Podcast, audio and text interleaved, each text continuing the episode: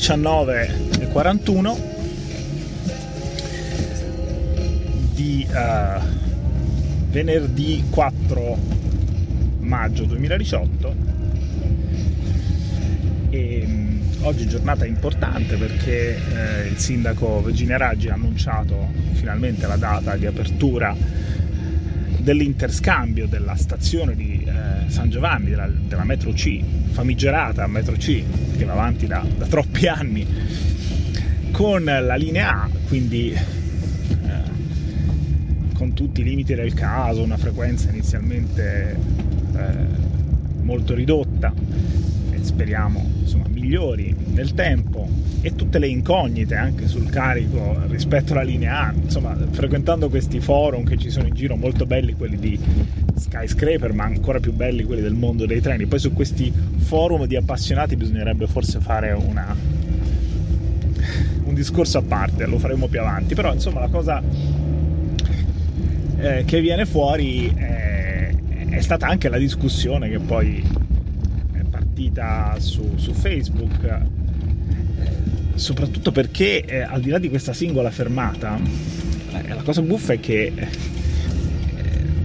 sembrava quasi che il Movimento 5 Stelle eh, frenasse in tutti i modi questa, questa metro, anche perché dietro ci sono degli affari abbastanza loschi, lo sappiamo, li ha ricordati molto bene anche nel, nel mio thread Mario Staderini dei Radicali Italiani. Eh, che davvero eh, si parla di tantissimi soldi finiti non si sa dove e soprattutto si sa benissimo che eh, a differenza di quello che la Raggi ha detto oggi che questa metro non, non, andrà mai oltre il Colosseo. Sarà già un miracolo se riusciremo a vederla arrivare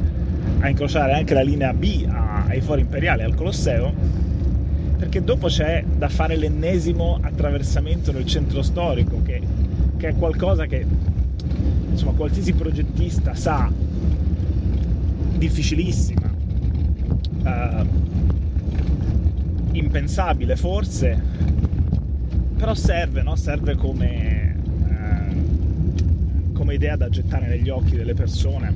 poi tra l'altro adesso è diventata chissà come mai un'idea prospettica popolare no? per la Raggi perché nel meraviglioso piano urbano della mobilità sostenibile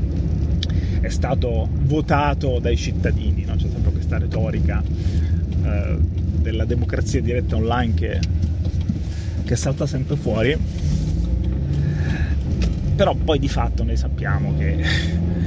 cioè, penso di, di poter dire davvero con ragionevole certezza che non solo è, è, molto molto difficile che venga realizzato, ma soprattutto forse non c'è neanche bisogno, cioè se davvero eh, si facesse un bel tram su via Rifuori Imperiale, si, si smettesse di sbucherellare questo centro storico che è refrattario da decenni eh, all'idea della metro, se si investisse sulle linee di superficie su sede protetta, perché poi alla fine è quello ciò che funziona a Roma, come, come mi capita spesso di, di commentare con chi prende i treni regionali o i tram come Donata eh, Columbro per esempio, no? Eh, i treni regionali a Roma funzionano molto meglio, le tratte urbane dei treni regionali naturalmente, cioè quelle che hanno delle frequenze diciamo non superiori al quarto d'ora. E allo stesso modo insomma abbiamo tre linee urbane concesse che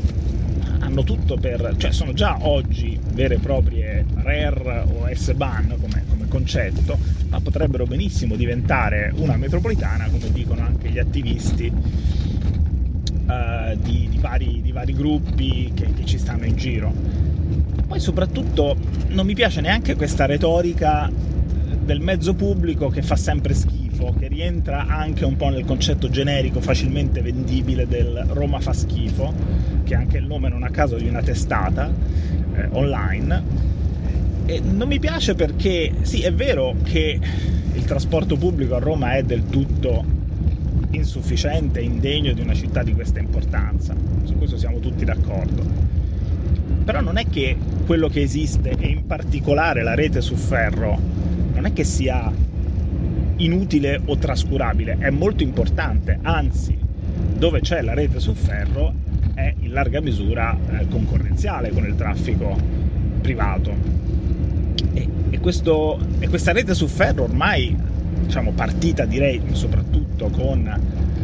eh, negli anni 80-90 con la cura del ferro, con Rutelli, lo ricorderete, possiamo criticarlo tanto come sindaco, però è partita lì l'idea anche dell'integrazione dei servizi su ferro,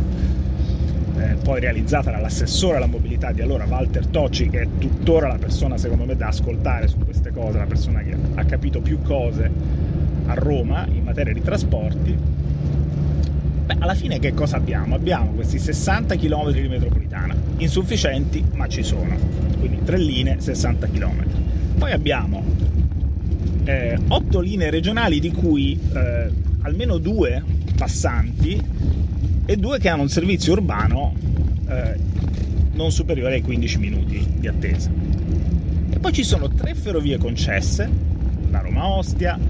la, eh, la Flaminio Montebello e poi c'è eh, questo, questo, tram che è duro a morire perché è molto popolare nel, nei quartieri est, cioè la, che non è un tram, è una metro tranvia mi pare di capire, a scartamento ridotto che però ha un servizio eh, amatissimo nel quartiere che collega eh, la zona di Piazza Vittorio e le ferrovie laziali con Centocelle e che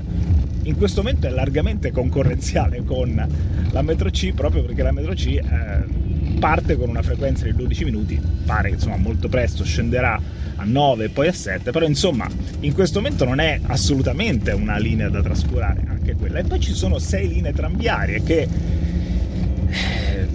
sono, sono ripartite dopo, dopo, il blocco degli anni 60-70, il tram è ripartito a Roma, sì, si pensa anche di, farne, di realizzarne altre, anche queste quasi tutte su sede propria o su corsia preferenziale